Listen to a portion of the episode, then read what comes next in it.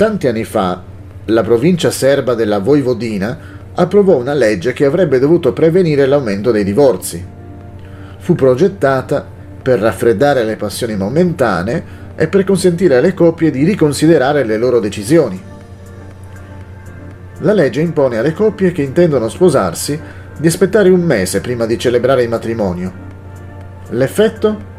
I funzionari della città settentrionale di Subotizza riferiscono che una coppia su due cambia idea.